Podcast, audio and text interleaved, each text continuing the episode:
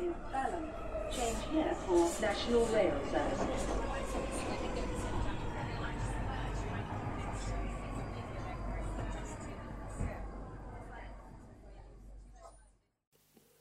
Bine te-am regăsit în stația Londra. Eu sunt Manuel Cheța de la manuelcheța.com și tu asculti podcastul Un român în Londra. Acum suntem la episodul numărul 142, denumit Boris van der Brexit. În episodul ăsta vorbesc despre transbordare de la diasporacast.com, o să afli de, de unde și cum vine numele ăsta, despre Brexitul lui Boris și despre noua variantă de COVID numită VUI liniuță 2020 12 01. Și am să povestesc puțin și despre ce am scris, despre faptul că de ce, adică despre faptul că nu am luat locuință la Maurer Brașov și de ce oare nu am făcut asta. Până să ajungem acolo, vreau să anunț că podcastul de față este partea Think Digital Podcast Network. Mă găsești pe Podbean, iTunes, Spotify, radio.com și pe YouTube. Radio.com este radioul românilor din Marea Britanie. Melodia de fundal ce auzi în podcast este Weightlessness și a fost creată de Daniel Birch în albumul Ambient volumul 1 pe site-ul freemusicarchive.org. Și la secțiunea de oameni fine am uh, adiții foarte, foarte importante, mai ales că este nu numai în temă, dar este important de adusă în uh, prin plan o serie de subiecte legate de chestiile astea.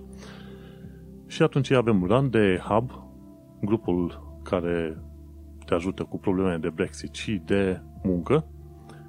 Mai apoi este Settle QA pe YouTube, acolo unde te învață cum să aplici pentru Settle Status și ce reguli trebuie să iei în considerare. The 3 Million pe Twitter, acolo sunt pentru drepturile generale ale europenilor în UK și transmit tot felul de informații practice zilnic, în așa fel încât să nu rămâi pe din afară. Și avem două noi adiții. Unul este Centrul Filia, pagina de Facebook Centrul Filia, este de la o, un ONG pentru Centrul de Dezvoltare Curriculară și Studii de Gen, Filia. Și în principiu, din ce am reușit să înțeleg, centrul filia.ro se ocupă de uh, scoaterea în evidență a faptului că violența împotriva femeilor este mult prea des întâlnită și atrage atenția că trebuie luate măsuri și bărbați și femei să fie implicate pe, uh, cum să zic ce, în viața de zi cu zi, pe Facebook și așa mai departe, este un, uh, un grup care își dorește să reușească să scape de, să zicem, uh, violența împotriva femeilor. Centrul Filia pe centrul.filia pe facebook.com sau centrulfilia.ro Și un uh, alt, o altă adiție foarte importantă este eclair.org.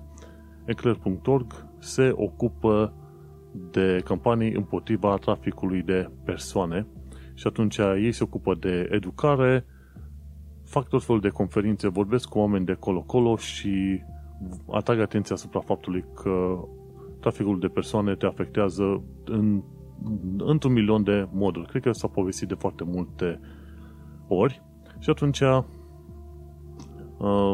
este important să fie susținuți și ei în uh, munca ce o fac. Așadar, avem centrul Filia, luptă pentru drepturile femeilor și violența împotriva femeilor, împotriva violenței împotriva femeilor, cum ar veni. Așa, și eclair.org se ocupă de lupta împotriva traficului de persoane, ceea ce se întâmplă și mai ales că o mulțime de persoane sunt traficate din România. Fie că vorbim de femei care sunt obligate să se prostitueze, fie că vorbim de bărbați și, în principiu, bărbați obligați să meargă la muncă, dar pe bani de nimic. Și bărbați și femei, de fapt, obligați să meargă la muncă pe bani de nimic și bat jocoriți cu ocazia asta. Așadar, asta avem noi la oameni fine. Și acum ceva care este mai degrabă potrivit pentru cei care sunt în uh, Brașov. Am scris un articol de ce nu mi-au luat locuință la Maurer Brașov. În principiu, am reușit să aflu în ultimii câțiva ani de zile că Maurer Brașov constructorul nu este un partener bun de lucru și atunci nu este firma și persoana la care vrea să lași acolo câteva zeci de mii de euro. Am detaliat destul de mult, ca să zic așa, în articolul meu, de ce nu mi-am luat locuințe la Maurer, ocazie cu care, bineînțeles, nu o să-mi iau niciun fel de locuințe în România. Nu am plecat cu gândul să mă întorc în mod precis. Am zis că poate mă întorc în 2-3 ani de zile, dar uite că sunt 5 ani și încă nu îmi doresc să mă întorc. Dar uh, ideea care era, dacă partenera tot vrea să-și ia la Maurer, probabil că îmi luam și eu la un moment dat, să fim acolo vecini de, de locuințe și așa mai departe. Dar întâmplările prin care a trecut ea, lucrurile pe care le-am descoperit pe grupurile de Facebook și modul în care cei de la Maurer, și vorbim de Maurer uh, rezidența, cea de lângă Isaran, din cartierul Tractorul, de lângă Coresi, de lângă centrul Coresi, centrul de shopping Coresi, Mall Coresi. Și acum pe câteva idei principale pentru care nu recomand Maurer, faptul că mint foarte des, când le bați obrazul, ei te anunță că sunt acoperiți de lege, când le cer să fie proactivi, ei te ignoră în stil românesc, când fac ședințe pe Zoom, dau scuze penibile pentru tot felul de probleme, lucrările prost făcute, gen uh, izolare, izolația fonică nu există. Poți să-ți auzi vecinul din partea cealaltă a scării sau de la etajul 4 și așa mai departe. Când vorbește puțin mai tare sau ceva de genul să izol. E o problemă de care se plâng foarte mulți oameni. O altă problemă e modul în care sunt gestionate parcările, pe acolo și o altă problemă, lipsa spațiului verde din, din jurul blocurilor și așa mai departe. Trotuare făcută la substandard, respectiv, din ce am înțeles, 1,5 metri ar fi legal, dar ei făcut la, au făcut trotuarele la 1,15 metri. Ar părea că te legi de tot felul de detalii din asta, dar uh, când vezi o problemă sau alta, la un moment dat începi să te uiți mult mai atent și la multe alte probleme. Și în zona Maurer, de lângă Coresi, ai trei rânduri de blocuri de câte 8 etaje, și pe aia un rând de blocuri de 6 etaje, și pe aia are și un rând de blocuri de 4 etaje. Am înțeles că sunt vreo 800 de locuințe pe o zonă nu tocmai uh, mare, o zonă destul de limitată. La un moment dat s-au vândut două, trei locuri de parcare unei, unei singure persoane și chiar și partenerii i-au propus să îi vândă un alt loc de parcare.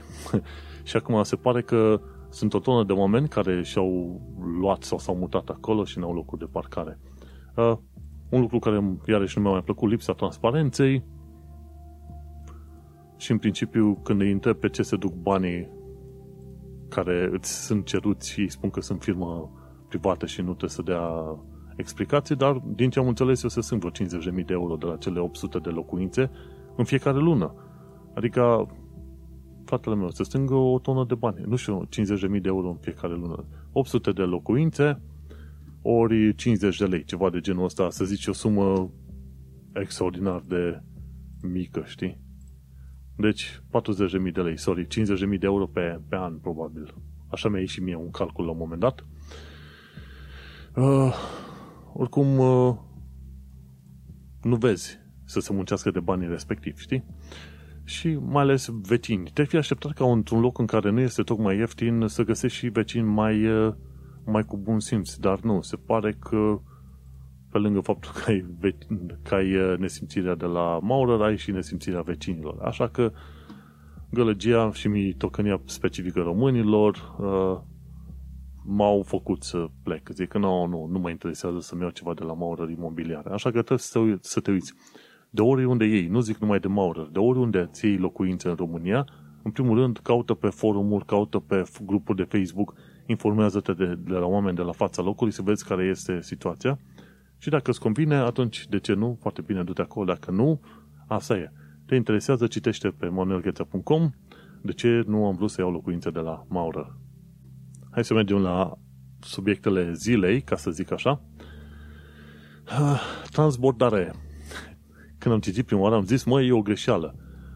Vlad, Vlad a fi făcut o greșeală în podcastul lui Diaspora Cast, Vlad Bănică, dar uh, nu, în, în uh, cel mai nou episod de Diaspora Cast, numit Jurnal de Transbordare cu gen, Gelu Vlasin, uh, Vlad Bănică a aflat o mulțime de detalii despre viața în sănătate în Spania în specific și punctul de vedere a unui om care, după 19 ani de zile, a preferat să vină din Spania înapoi în uh, România. Transbordarea este, de fapt, un cătun de undeva din zona Bistrița Năsăud, iar Geru Vlasin, scriitor, jurnalist, uh, oameni capabil, om capabil și muncitor, după 19 ani de zile de sat în Spania, a zis că vrea să se mute în, înapoi în România, s-a mutat în transbordare, în cătunul numit transbordare. Și el face parte din grupul de oameni care au zis că ok, plec din țară, dar dacă lucrurile se vor îmbunătăți, mă voi întoarce în țară. Și ascultând, cred că o oră jumate, uh, să zic că sunt foarte multe detalii copioase, lucruri interesante aflate despre viața din, din Spania și, bineînțeles, despre omul în sine și despre modul în care s-a hotărât la un moment dat să se reîntoarcă în țară. Și cred că diaspora acasă e un, e un lucru foarte, foarte mișto pentru oameni, mai ales că îți arată puncte de vedere, inclusiv a celor care s-au întors în țară. Și Gelu Vlasin este unul dintre oamenii care au zis că se întoarce în țară dacă într-adevăr lucrurile devin mai bune. Și au, au observat că s-au schimbat lucrurile în bine în foarte multe locuri. Nu este totul numai uh, negru sau nu este dacă chiar așa de negru pe cum ai zice. Și atunci, la un moment dat, când a văzut că într-adevăr lucrurile s-au schimbat în ceva mai bine, și-a luat o casă în uh, transbordare și atunci se ocupă de grădinărit, scris și așa mai departe.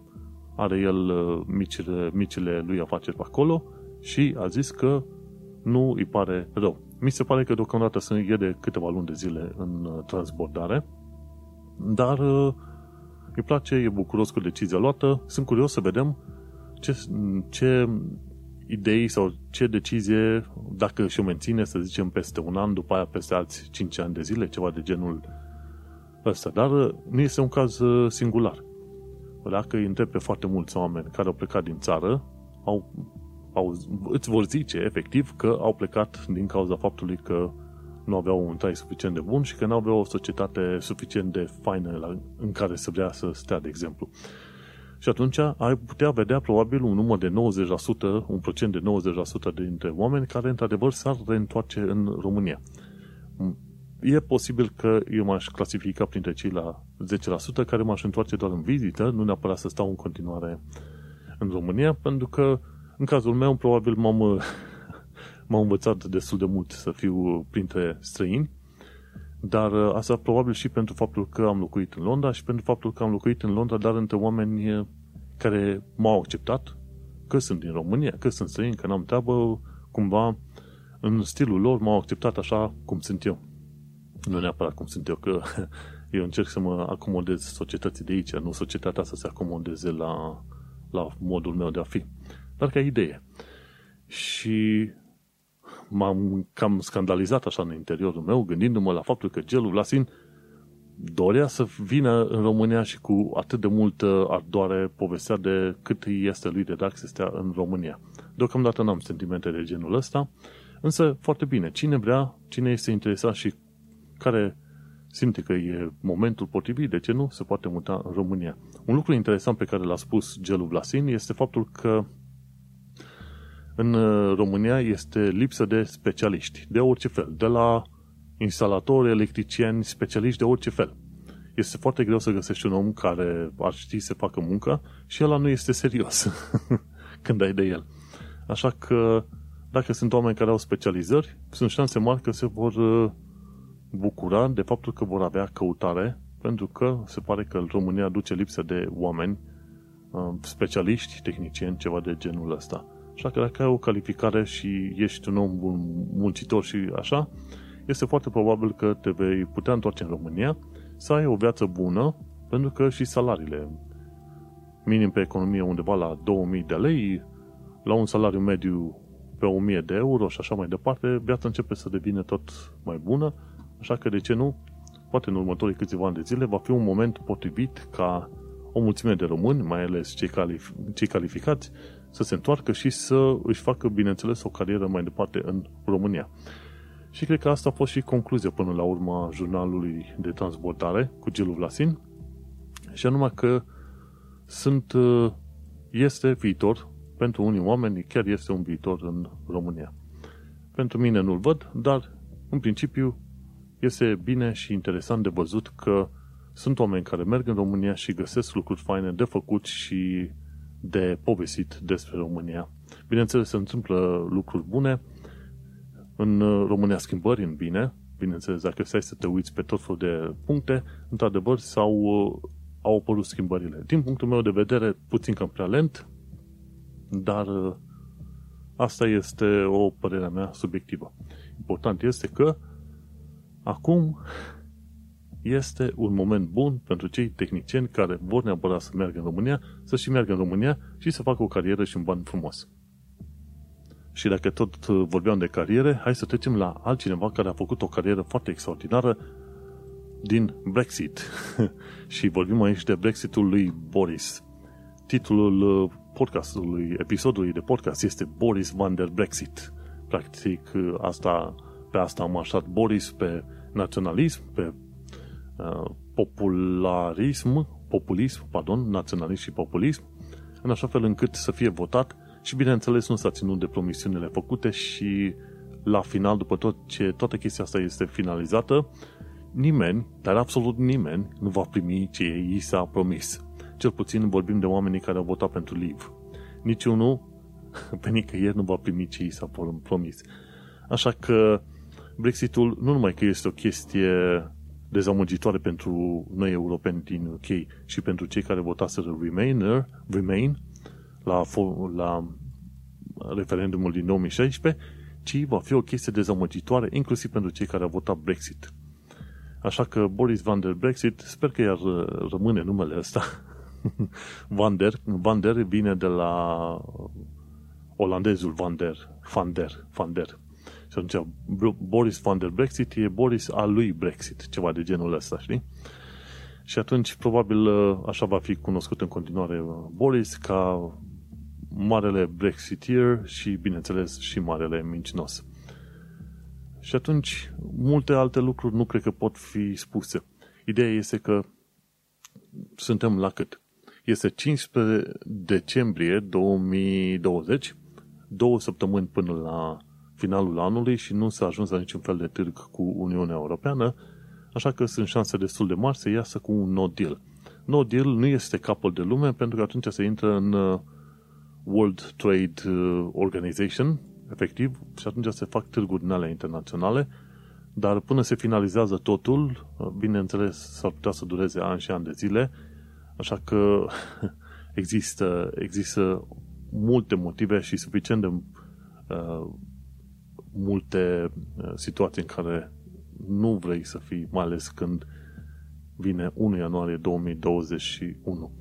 Hai să ne uităm la niște chestiuni foarte simple. Ce a făcut Brexitul pentru UK? A mărit prețurile sau dacă n-a mărit prețurile, cel puțin a scăzut uh, calitatea și inclusiv uh, cantitatea produselor. La un moment dat luăm nu știu ce triunghi de brânză de cash de la Lidl, costa undeva pe la o, o liră și jumătate. Și a scăzut în cantitate, a rămas preț o liră și jumătate, dar cantitatea a ajuns la jumătate. Din 2016 până acum au tot tăiat, au tot tăiat câte o felie și așa unde au crescut prețurile, prețurile aproape s-au dublat. Cel puțin când discutăm de mâncare, pentru că acolo mă duc mai des la cumpărături și mai văd și eu cum e cu prețurile. Mâncarea a crescut undeva între 10 și până la 100% pe tot felul de lucruri, de la hârtie igienică și acum apropo de hârtie igienică, de la un timp încoace hârtie igienică este foarte subțire. Asta pentru, pentru cei care să, vor să fie foarte atenți la detalii. Și atunci te uiți, cantitățile de produse au scăzut, au rămas același preț, ori dacă nu prețul a crescut la o mulțime de produse și asta este efectiv, am calculat că practic noi am ajuns să calcul, cheltuim undeva la 30% mai mult pe mâncare, lună de lună, din cauza Brexitului. Și atunci, unde ajungi? Și bineînțeles, se vor scumpi o serie de alte lucruri, inclusiv servicii și așa mai departe, și neexistând un deal, că sunt șanse foarte mari să nu se voteze un deal până la finalul lui decembrie, atunci Brexitul lui Boris se pare că într-adevăr a oferit tuturor ce au dorit sau ce au crezut că vor. Dar, în fine, Brexitul lui Boris este exact rețeta perfectă prin care nu mulțumești pe nimeni și calci în picioare pe toată lumea. În tot felul de discuții pe care le vezi pe la BBC, Sky News, uh, The Guardian și așa mai departe, oamenii atrag atenția asupra faptului că Brexitul va afecta economia UK și relația UK cu Uniunea Europeană nu pe timp de luni sau ani de zile, ci pe probabil decenii întregi. Am renunțat să mă urmăresc de, de Telegraph pentru că sunt total inutil, absolut inutil. Scriu despre orice, numai nu despre problemele importante ale societății. Așadar, uh, am renunțat să mai citesc de Telegraph. Sorry, am încercat un timp, dar când am văzut că mi ocupă secundele zilnic degeaba, am zis, ok, Telegraph nu merită nici măcar uh, un, o liră aruncată așa din greșeală.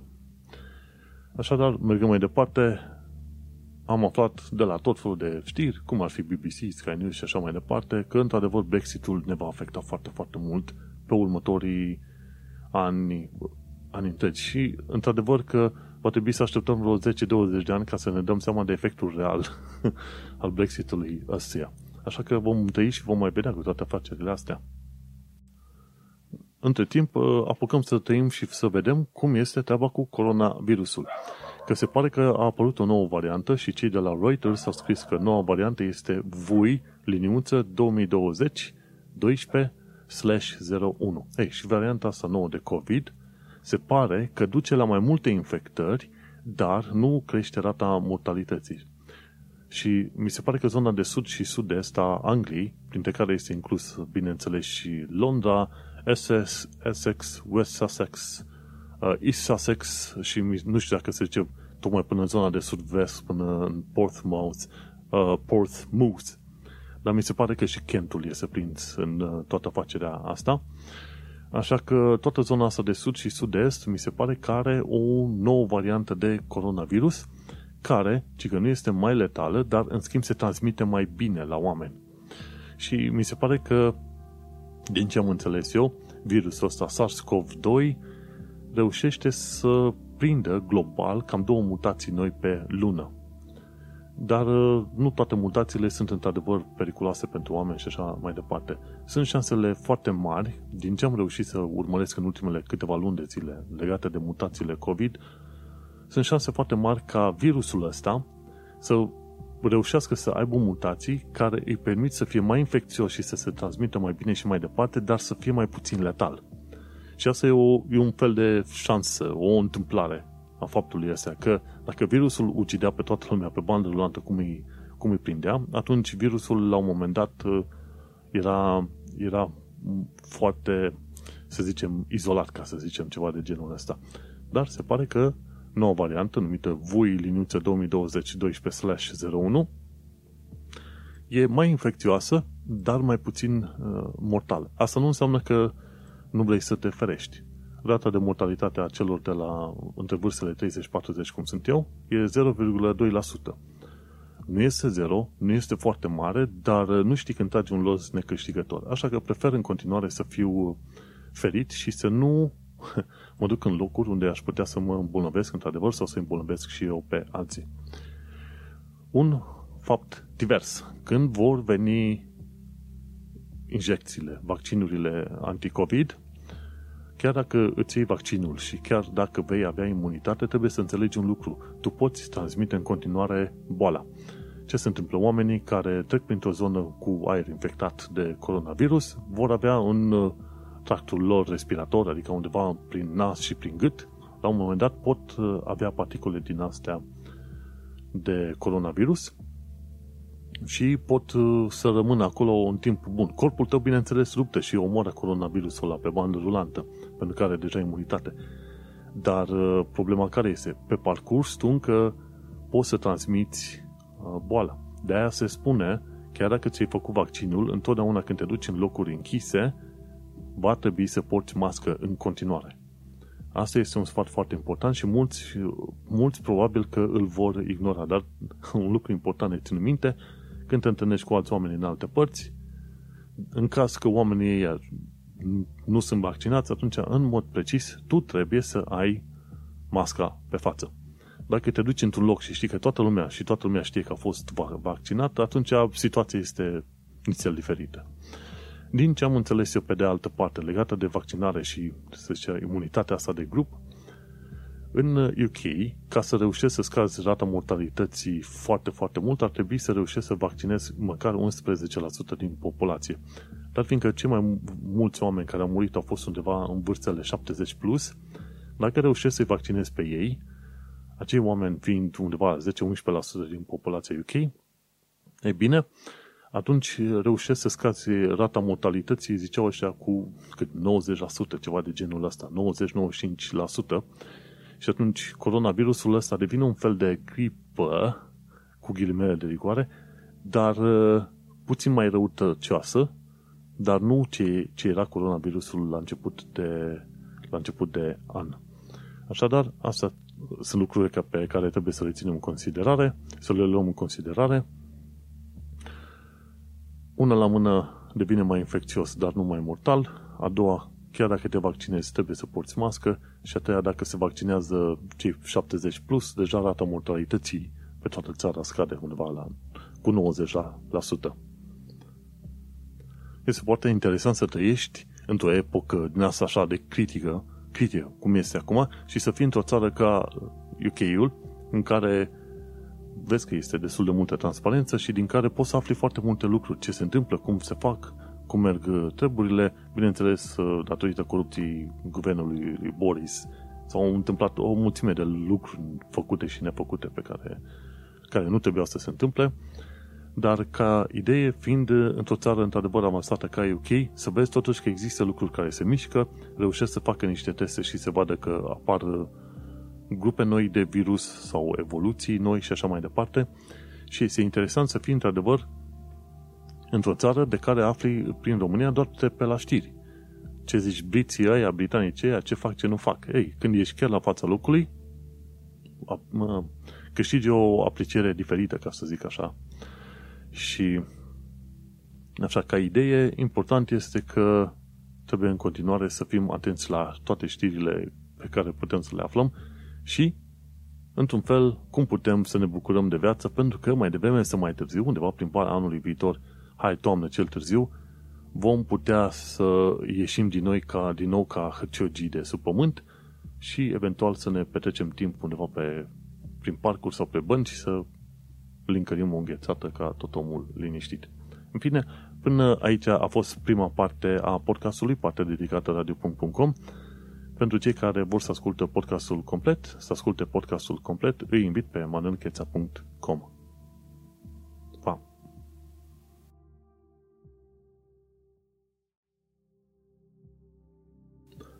Iată că am revenit și după o pauză de cafea, bine meritată pauză de cafea. Din păcate, în ultima perioadă am început să mă trec pe cafea instant. Și în loc să pun o linguriță mică la o cană de cafea, puneam la un moment dat o lingură mare și jumătate. Și zilele astea mă întrebam de ce am uh, vreo 120 de pulsul de 120, în timp ce stăteam liniștit și le neveam pe, pe scaunul ăsta comod pe care l-am și mă uitam la film. și uite-te cum, uh, uitându-mă la un film din asta cu război, uh, Midway, foarte fain filmul, dacă poți să te uiți pe Amazon Prime, uite-te la Midway, super, super mișto. Și mă uitam la Midway și îmi bătea inima undeva la 220 de bătăi pe, pe minut. Am acasă un puls oximeter, îți verifică pulsul și procentul de oxigen în sânge. M-am uitat, ok, 97% oxigen în sânge e bun. Atâta timp când nu scade sub 90, sunt perfect. Dar arăta 120 de bătăi și care era treaba, mi-am adus aminte că, într-adevăr, cafeaua asta instant era prea multă motiv pentru care îmi bătea inima de rupea locul, deci mai să te sufoci ceva de genul ăsta. Și astăzi am făcut cafea mai normal, am pus o linguriță mică cu vârf și am supraviețuit până acum numai bine. Și revenind din pauza asta de cafea fără pulsul ăsta extraordinar de mare, hai să vorbesc mai departe de COVID-19 și ce mai vreau să zic e că din 16 decembrie, adică de mâine, Londra intră în nivelul 3, Tier 3, Tier 3 de urgență COVID și nu numai Londra, ci cam o bună parte din zonele învecinate. și Tier 3 se apropie foarte mult de lockdown.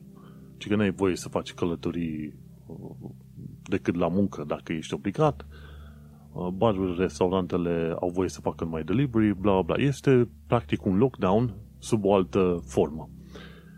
Și acum nu știu cât durează, dar este foarte probabil să dureze câteva săptămâni bune, mai ales că este perioada Crăciunului și oricum britanicii au spus la un moment dat că nu sunt ei foarte tare interesați să respecte regulile dacă nu li se va permite să își, cum să zic, viziteze familiile. Deși apelul general este să nu se întâlnească veri cu nepoți, cu unchi, cu mătuși, cu ce vrei tu, se pare că britanicii vor prefera să ignore sfatul ăsta și să spună, indiferent de ce, noi vom face tot posibil să ne întâlnim cu familia.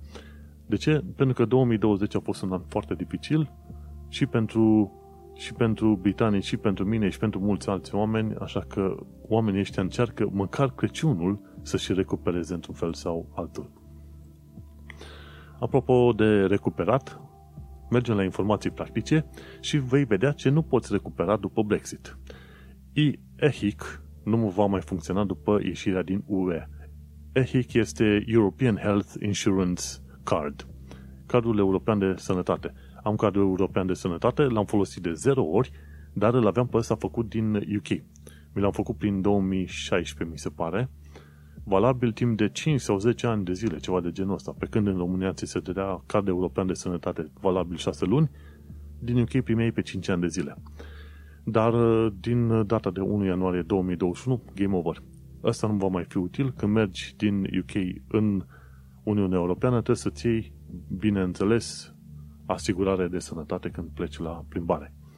Un uh, alt sfat practic este faptul că cei care vin din România trebuie să se izoleze, dar uh, perioada de izolare este doar 10 zile, nu 14 zile pe cum era înainte. Așa că asta este într-un fel o veste bună. Când vii din România, te izolezi pentru 10 zile și după aia nu, practic nu te prinde revelionul, să zicem că ai venit mâine sau poi mâine în UK, nu te prinde revelionul fiind izolat. Ceea ce e un lucru bun. Și ce am aflat de curând de la Alexandra Bulat pe Twitter este faptul că a apărut un nou ONG, un nou grup din asta care luptă pentru drepturile uh, europenilor, se numește Independent Monitoring Authority. Pe contul at IMA underscore sit rights și zice The IMA is an independent body that monitors the UK's domestic implementation and application of the citizens' rights agreements with the EU and EA EFTA states. Practic, uh, ce face Independent Monitoring Authorities, ci că implementea, urmărește implementarea în UK a uh, settled, uh, a efectiva settled status și a tot felul de reguli legate de settled status. M- am dat follow, vedem ce o să zică pe mai departe și sunt curios să vedem ce pot să mai aflu de la ei. Un lucru pe care trebuie să-l înveți, chiar dacă ești plecat în sănătate și într-o lume foarte modernă și foarte avansată, este faptul că totuși trebuie să fii în, ton, în temă cu știrile, cu știrile de toate felurile. Că vorbim de ordin social, politic, cultural și așa mai departe, mai ales că tu, ca imigrant, este bine să fii atent la tot felul de chestiuni care se mișcă, mai ales pe direcția știrilor ce vin din partea home office, unde Pretty Patel nu este așa de pretty în comportamentul ei. Deci nu discutăm de fizic, da? Discutăm de comportament. Și unde home office uh, a făcut tot felul de ilegalități de-a lungul timpului și ONG-urile s-au tot plâns de ei pe bandă rulantă, avocații, etc.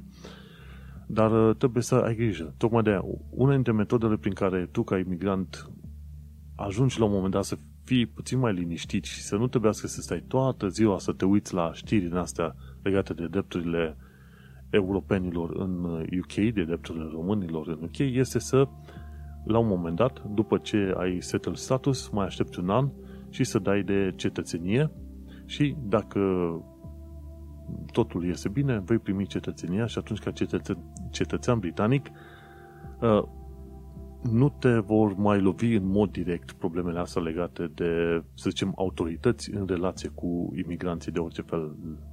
Orice fel. Și atunci, scopul fiecăruia care vrea să stea mai mult de 5 ani de zile în UK este, într-adevăr, la un moment dat să-și ia cetățenie. Dar nu neapărat să-ți iei cetățenie pentru că te protejează, ceea ce e un lucru bun, dar uh, trebuie să te și integrezi, să înveți limba, să te acomodezi culturii, să vezi niște chestii și ca dovada faptului că eu sunt stoic, puternic și lupt din greu ca să mă acomodez culturii, de două ori am încercat să mănânc uh, pasta aia din, uh, din uh, drojdie care se întinde pe pâine, că i-am tot uitat numele, nu marmeladă, marmite. am încercat de două ori. Am mâncat cu de două ori, adică am cumpărat de două ori, dar am încercat de mai multe ori, să pun pe felii, să mănânc. Măi, fac ce nu fac, nu se prinde de mine. S-a prins avocado de mine de când am venit aici. S-a prins ginger de mine când am venit aici. S-a prins all, tot felul de alte lucruri pe care nu aș fi crezut vreodată că le mănânc, inclusiv chips cu oțet. Chipsuri din astea, cu, chipsuri fiind, ce știu, cartofi cu oțet. Inclusiv alea s-au prins. Dar nu s-a prins marmite de mine. Și am tot încercat, odată de două ori, ultima oară era să mi se facă rău, pentru că trebuie să pui puțin, dar nici prea puțin, pentru că nu mai simți gustul, dar dacă pui prea mult, este deja prea mult și la un moment dat ți se face rău. Trebuie să găsești potrivit. Inclusiv lapte, ceai cu lapte. Am reușit să mă învăț să beau ceai cu lapte și când e nevoie, dacă servește cineva, o să beau ceai cu lapte și nu o să mai am reacția aia viscerală din stomac să, să, să scoată afară. Nu, deja m-am învățat. Dar Marmite n-am reușit. Dar trebuie să fiu lăudat pentru faptul că cel puțin în două ocazii diferite am încercat, într-adevăr, să mănânc Marmite să, să văd cum este. În fine, poate cineva îmi dă niște secrete, cum se mănâncă Marmite în UK, aș fi foarte fericit să dau mai departe rețeta. O altă chestie care merge și cât de cât se prinde de bine este să învăț limba engleză și despre cultura britanică. Mai am mult de acoperit, dar într-adevăr încetul cu încetul încep să prind accent, să vorbesc, să înțeleg melodicitate și interesantă chestiune. Pe măsură ce învăț tot mai mult limba engleză și o exersez aici, ajung să văd și să înțeleg inflexiunile și din limba engleză americană, din engleza americană. Și atunci îți dai seama că noi în România, nu pentru că suntem uh, blegomani sau proști, vorbim atât de aiurea și de stâlcit limba engleză.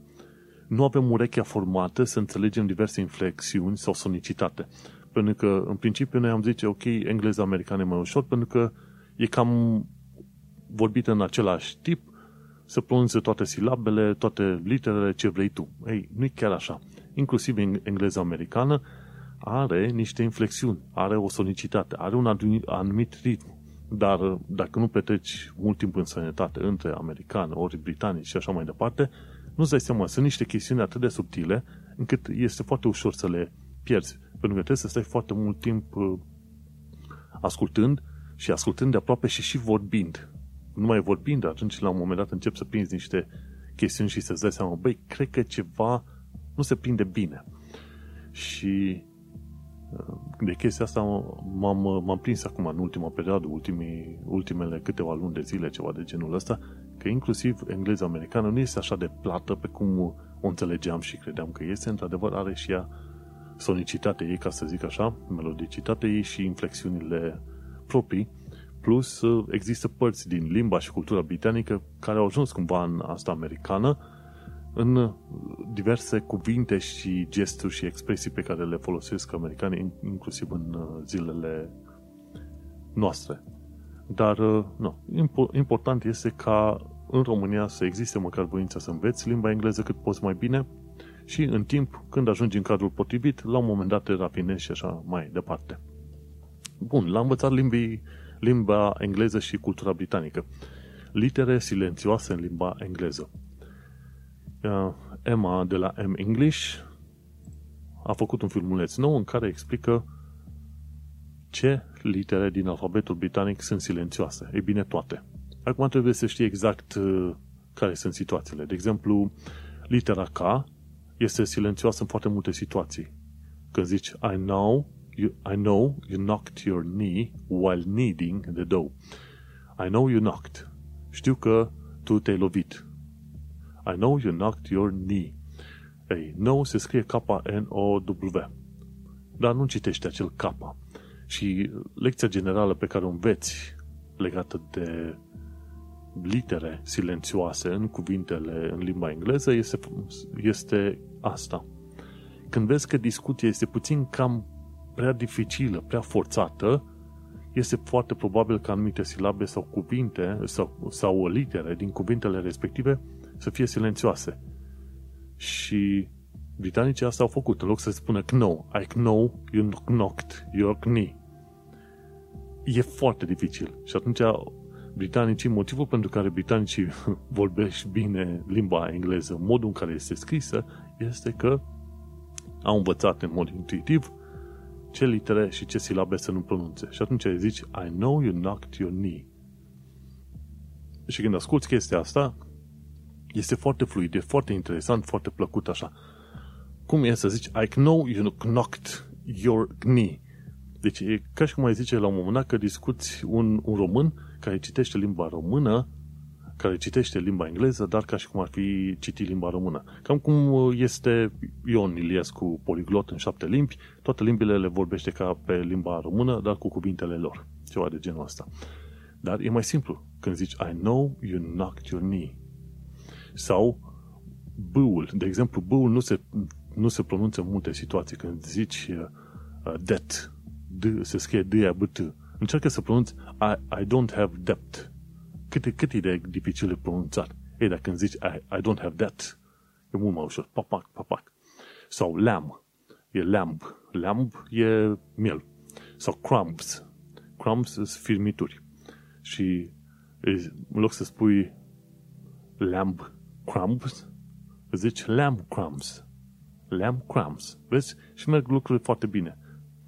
Și efectiv, uh, cum îi zice, efectiv, toate literele din alfabetul englezesc au situații în care nu se aplică. Uită-te, ascultă, încearcă să pronunți și dacă ți se pare că e puțin cam prea forțată o chestie, este foarte probabil ca undeva pe acolo să fie o literă silențioasă.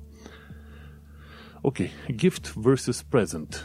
Ci că m-am înscris de curând că n-am avut ce face, pentru că, nu, în vremea COVID-ului ce faci, m-am înscris la un newsletter de la Merriam-Webster Dictionary. Și ăștia trimit în fiecare zi un cuvânt nou pe care poți să-l învăți. Și la un moment dat au scris, ok, care e diferența între gift și uh, present. Și am înțeles că gift până la urmă este mai mult legat de ceea ce ți-a fost oferit de la natură. Un, she has a gift. Deci e o chestie oferită așa foarte frumușel, pe când present este mai degrabă ceva uh, mai oficial, ca să zic așa, în care tu prezinți un lucru, vrei să prezinți în fața cuiva, ceva de genul uh, vrei să prezinți în fața șefilor sau ceva de genul ăsta. Și atunci gift este mai informal, present este mai formal, ca să zic așa. În fine, m-am pus boala de m-am înscris la Merriam-Webster ca să aflu și eu definiția cuvintelor. Pentru că sunt șanse mari că am folosit de-a lungul timpului expresii într-un mod total aiurea și nu mi-am dat seama că greșesc. Așa că, cine știe. Gift versus present. Și eu urmăresc pe niște tipi foarte faini. E Jay Foreman, care fac filmulețe în astea legate de uh, hărți. Hărți în lume, hărți în UK și de curând au făcut un filmuleț numit Why are British place names so hard to pronounce? Și asta înseamnă de ce sunt locurile britanice atât de greu de pronunțat. Și acolo explică de ce. Pentru că în principiu ai parte de o istorie variată, o istorie enorm de complicată în UK și practic numele de locuri sunt împărțite cam în trei categorii mari. Cele care au origine celtică, cum e în zona Wales, Scoția și Irlanda de Nord. După aia sunt cele care au origine anglosaxonă, cum e sudul Angliei, sud-estul Angliei și puțin către Midlands, până, până în zona, uh, să zicem, Wales, dar până aproape de Wales în sus și încă puțin din Midlands și după aia sunt cele de origine nordică, vikingă, care sunt în zona Midlands până la nordul Europei, nordul Angliei până la Scoția pe acolo. Și vezi după, după tonalitate și stiluri că sunt într-adevăr diferite. De fapt, în Wales e chiar limba galeză oficială vorbită pe acolo. Dar, nu, e, e greu să pronunți numele de locuri pentru că tu nu te-ai născut în zona aia ca să știi cum se pronunță locurile alea. Cam asta e răspunsul pe scurt. De ce e greu să pronunți numele de locuri? Pentru că nu te-ai născut pe acolo. Da. Dar ei și explică cam cum se pronunță anumite, anumite locuri.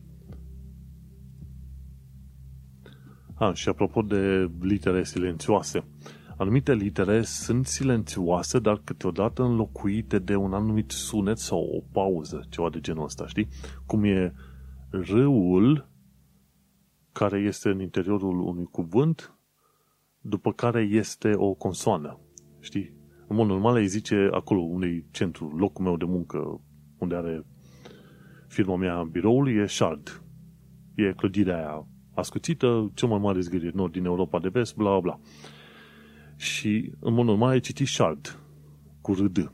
Dar uh, în engleza britanică nu se citește râul decât, sau nu se pronunță râul decât dacă este o consonă după el. Dacă îi zice uh, result. Și dacă râul este cumva la început, de exemplu, result, response. Și atunci e, se citește exact râul care e. Dar în alte situații, cum e shard, nu se citește shard, îi zici shard. Shard. Shard. Și dacă râul este la final, cum e doctor sau profesor, atunci e înlocuit cumva de un ă. Doctor profesa. E foarte interesantă faza asta și, într-un fel, mă bucur că limba engleză este mai complicată decât mă așteptam, pentru că, în modul ăsta, îmi provoc creierul să învețe și să se miște. Hai să ne uităm și la alte lucruri, respectiv viața în străinătate. Din ce am aflat că este că în New York, în zona Brooklyn, sunt foarte bine organizați oamenii cu școala pe acolo, așa că românii de acolo își trimit copiii la școală fără bai. Dojo Blog, pe care o urmăresc pu, din 2010, ceva de genul ăsta, a explicat, a scris un articol nou și a spus cazurile de COVID sunt numeroase și eu îmi trimit copilul la școală. Sunt nebună? E bine, nu e nebună pentru că ei au uh, niște reguli bine puse la punct acolo și în New York se pare că sunt organizați. Și cu școli, cu cursurile la școală, dar și cu sistemul uh, online. Și ea explică acolo foarte mult modul în care își organizează ei treaba și cu, și cu școala online și așa mai departe, foarte, foarte fain. Bun. La viața în sănătate, poze de la luminile de la Canary Wharf. Poate, poate ajungem și noi în perioada asta Crăciun, Revelion, mai degrabă pe la Revelion încolo, să ne uităm la Canary Wharf. Canary Wharf, de fiecare dată, în perioada Crăciunului și Rebelionului, au instalații de lumini puse de jur împrejur. Pentru cine nu știe, Canary Wharf este al doilea centru financiar al Londrei și este destul de modern, interesant, făinuț. Când te duci acolo, nici nu zice că ești în Londra, ci ești într-un oraș total diferit, ai putea zice că ești într-un fel de cartier al New Yorkului, ceva de genul ăsta. Ai acolo zgârie nori aia foarte interesanți, foarte mulți, așa că merită vizitat numai și numai ca zonă, ca și cartier. Mergem mai departe. Ce am aflat? Am aflat că este un loc unde BBC bușește mașini intenționat. nu neapărat să se joace, ci este vorba de un set de filmări. Un drum vechi care n-a mai fost finalizat este folosit de către BBC să facă filmări cu întreceri cu mașini, cu urmărit cu mașini și așa mai departe. Și se numește Road to Nowhere în Yate, în sud-vestul Angliei. Poți să cauți Road to Nowhere în Yate, sud-vestul Angliei. În show notes e link către tipul ăsta care, Tom Scott, care face filmulețe foarte interesante în genul ăsta și omul a explicat de ce un drum dezafectat a ajuns să fie folosit ca set de filmări. Și e foarte interesant. Dacă și în România avem drumuri din asta neutilizate, de ce nu? Poți să faci filmări acolo. Ori nunți. În loc să faci nunțile în loc să faci nunțile țigănești în cartier, în cal, acolo unde stai, du-te și prinde un drum din asta nefolosit. Așa că cred că probabil și primările a câștigat niște bani cu ocazia asta. Închiriezi un drum. Numai și numai pentru tine. Hm, interesantă fază. Și acum intrăm în uh, pâinea pâinilor, actualitatea britanică și londoneză. Acum nu o să vorbesc de toate chestiile, pentru că sunt foarte multe știri aici. Cine vrea să nu uite să intre pe manuelcheța.com la show notes. Foarte interesantă chestie, mașinile electrice din UK vor avea numere de matriculare verzi. Bine, nu verzi cu totul. Au o bandă verticală verde undeva în lateral și aia poți să vezi că e mașină electrică sau mașină pe hidrogen, efectiv mașină care nu poluează.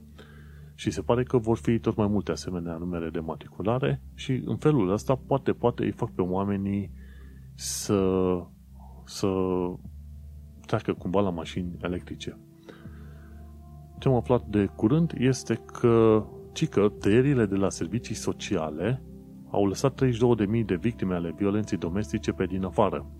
Și în principiu este vorba de compensații, dar și de sprijin pe care ar fi trebuit să-l ofere, iar tăierile guvernului conservator pe bandă rulantă și de la poliție, judecătorie, oriunde vrei tu, tăierile masive, au afectat inclusiv uh, serviciile de întrajutorare în caz de violență domestică. Trist. Un alt lucru ce l-am aflat este că în UK mi se pare că în fiecare an se face un fel de amnistie a armelor. Și cine are arme, uh, batoane, knuckle dusters, busters, sau cum le se zice, pistoale, ce vrei tu, le poate duce și chiar pot primi oamenii respectiv bani de la poliție pentru că duc obiectele respective și bineînțeles, am înțeles că, bine, oamenii nu sunt arestați pentru că duc lucrurile alea acolo. Se face un fel de amnistie a armelor. Am înțeles că cam o dată pan se întâmplă treaba asta. Mergem mai departe. A apărut o nouă pictură Banksy pe o castă din Bristol.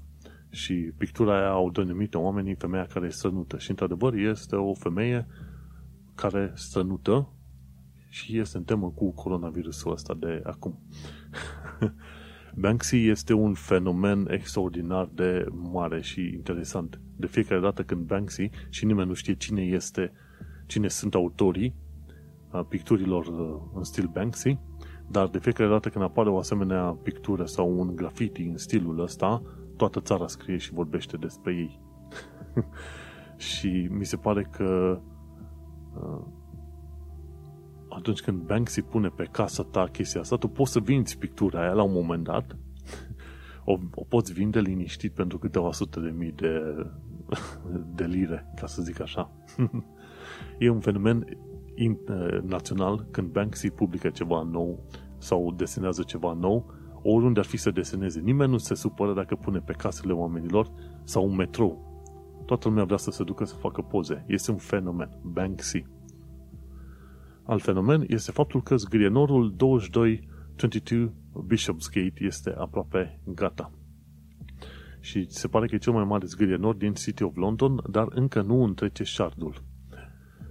Și Bishopsgate este cel mai nou zgrienor mare, pătrățos așa, care apare în City of London și o să vezi, mai ales în perioada asta cu sărbătorile. Anul trecut sau în ceilalți ani avea în partea de sus uh, lumini verzi și albăstrui, ceva de genul ăsta. Și uite că un alt zgrienor este gata de folosință în, uh, pe 22 Bishopsgate. Foarte fain. Mai știi când am uh, povestit data trecută despre Haringey care a zis că nu va raporta homeless la home office? Se pare că multe alte consilii locale din Londra se, se aliază împotriva home office și nu vor raporta persoanele homeless de origine europeană, care este o politică clar discriminatorie, pe când uh, home office sau serviciile sociale trebuie fie, să fie lăsate să ajute acele persoane homeless, nu să vină home office și să-i deporteze pentru simplu motiv că oamenii respectivi sunt, uh, sunt uh, psihic cu mintea la pământ și pentru că sunt europeni. Și așa că e foarte bine ce fac ăștia de la consiliile locale. Mergem mai departe. Un scandal foarte mare a ieșit la iveală de curând cu Shrewsbury, uh, Shrewsbury and Telford Hospital Trust. Cică, în, ultimi, în ultima decadă, sau poate chiar 20 de ani de zile, au murit peste 1800 de nou născuți și mame din cauza incompetenței de acolo. De-a lungul timpului au ieșit la iveală niște chestii cum că moașele, moașele doreau ca nașterile să fie naturale, pe când doctorii propuneau cezariană atunci când era nevoie. Și mi se pare că forțarea femeilor să nască natural când nu, când nu, se, nu era ok, ducea la moartea fie a femeilor, fie a copiilor. Și așa că, de acum încolo, când ai de face cu o moașă, întreabă cât este ea de religioasă și cât de mult insistă ea să fie, ca nașterile să fie naturale. Dacă nu se poate naștere naturală, într-adevăr trebuie să fie, să se meargă pe cezariană, nu să moară ba mama, ba copilul. Alte chestii, ce am aflat? Nici o surpriză, 22 de miliarde de lire cheltuite aiurea pentru test and trace, fără rezultatele așteptate. Normal. Ei. Știi cum este? Am mai zis-o de, de multe ori. Conservatorii sunt mari fani ai uh, capitalismului până când ajung să împartă proiecte prietenilor lor. În, a, în acel moment ei devin mari socialiști. Împart banul public cu toți prietenii lor cum pot ei mai bine. Așa că îi numesc pe, pe conservator, nu pot să numesc nimic altceva decât uh, socialiști de buzunar. Mai departe, în uh, curând, cine va intra în Londra din afara orașului va trebui să plătească 3,5 lire pentru accesul în oraș. Și în felul ăsta se vor câștiga o serie de bani. Nu știu dacă până la urmă chiar se va aplica măsura, dar vom trăi și vom vedea. Am văzut că o mulțime de, mai ales că vine, vine faza asta cu Brexitul, o mulțime de magazine au început să facă stocuri înainte de 1 ianuarie și rândurile de camioane din Calais, din Franța, au ajuns la 15 km lungime. Uhu, dezastru automat. Și gândește-te, suntem la două săptămâni distanță de ianuarie și nu avem un Brexit. Dar în schimb, ce s-a hotărât Boris să facă? și am scris aici o notă, că Boris face pe fazanul. se umflă în pene și a trimis vase de luptă la, la limita apelor teritoriale englezești pentru a opri pe pescari francezi în caz de no deal. Asta e. Și flexează mușchii omul nostru pentru că probabil uh, nu are, știi cum e, nu are argumente suficiente de crearea unui deal cu Uniunea Europeană. Bine, adevărul e că dacă mă întrebi, în principiu, că e deal, no deal și așa mai departe, într-un fel Uniunea Europeană și UK tot vor trebui să se înțeleagă, tot vor trebui să lucreze împreună, ordin politic, economic, ce vrei tu. Uh, mai devreme sau mai târziu, tocmai faptul că sunt aproape unele de altele, vor obliga cele două entități să lucreze împreună, pentru că asta e singura soluție către stabilitate în zona asta. Nu... Acum tot ce vedem e foarte mult scandal, dar mai devreme sau mai târziu se vor liniști treburile și atitudinile vor fi ceva mai prietenești. Și cu gândul ăsta te las să fii liniștit, că atitudinile vor fi mai prietenești și că faptul că vom avea un vaccin cât mai devreme în, uh, în viața noastră, oriunde om fi prin uh, țări, prin orice fel de țări om fi. Până în alta, eu sunt Manuel Cheța de la manuelcheța.com și tu ai ascultat podcastul Un român în Londra, episodul 142, denumit Boris van der Brexit. Și în episodul ăsta am vorbit despre transbordare, despre Brexitul lui Boris și despre noua variantă de COVID numită VUI liniuță 2020-12-01. Sunt Manuel Cheța, cum am zis, mă găsești pe manuelcheța.com tu să ai grijă de tine și ne auzim pe data viitoare. Pa!